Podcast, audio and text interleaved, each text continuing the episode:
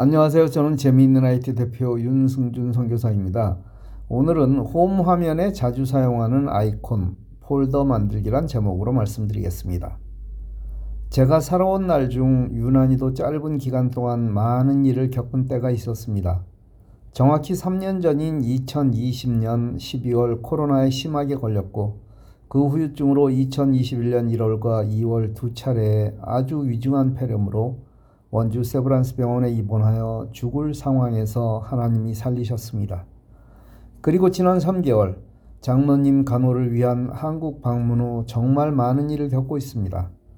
감사하게도 어머님의 회복, 그리고 갑작스런 작은 매형의 소천, 그리고 또다시 코로나의 감염, 손 수술, 심장혈관 이상으로 인한 스텐트 4개 삽입, 그 모든 일에 주님이 개입하셨고 지금은 100% 하나님의 은혜로 기쁘게 지내고 있습니다. 무엇보다 감사한 일은 어려움 중에서도 사역이 중단 없이 지속되었다는 것입니다. 우리 모두에게 어려움은 닥칩니다. 그러나 어떻게 반응하는가에 따라 결과는 달라집니다. 여러분 모두 긍정으로 감사로 반응하시기 바랍니다. 오늘은 스마트폰을 조금 더 편하게 사용하는 방법에 대해 알아보겠습니다. 자주 전화해야 하는 사람이 있습니다. 이때 전화 걸기를 원터치로 가능하게 하는 방법입니다.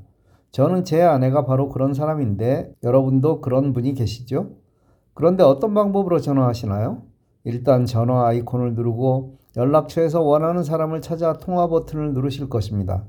이런 방법이 아니라면 전화 버튼을 누르고 최근 기록을 눌러 자주 통화한 분을 찾아 누를 것입니다. 그런데 이걸 한 번에 터치로 하는 방법을 알려드리겠습니다.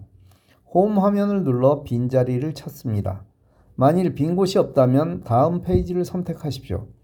빈자리에서 화면을 꾹 눌러 아래 나오는 메뉴에서 위젯을 선택합니다. 검색 버튼 돋보기를 눌러 직접 입력하거나 화면을 위로 올려 연락처를 선택합니다. 세 개의 아이콘 중 가운데 다이렉트 전화를 선택하고 다음 단계에서 아내를 검색하여 확인을 누르면 홈 화면에 아이콘이 생깁니다. 앞으로 아내에게 전화하려면 이 아이콘을 터치하기만 하면 됩니다. 엄청나게 쉬워졌죠?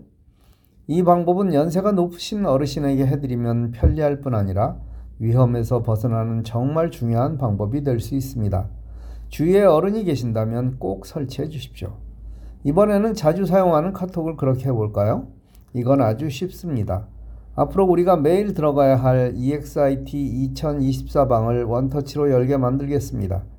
카톡을 열고 채팅 메뉴에서 EXIT 2024방을 찾아보세요. 꾹 누르면 나오는 메뉴에서 홈 화면에 바로가기 추가를 누르면 됩니다.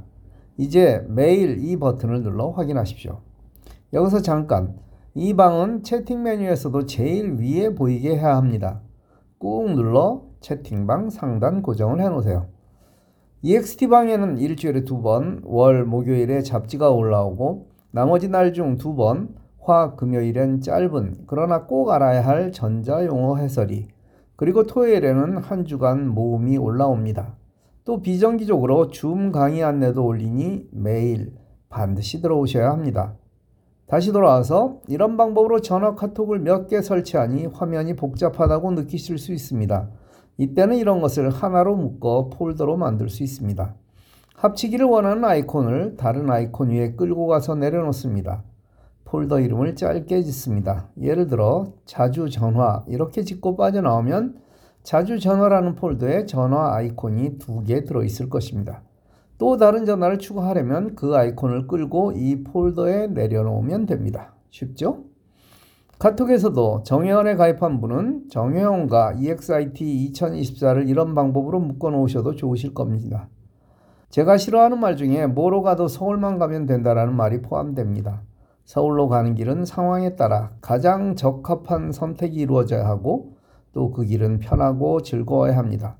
그러기 위해 여러 길을 알고 있어야만 합니다.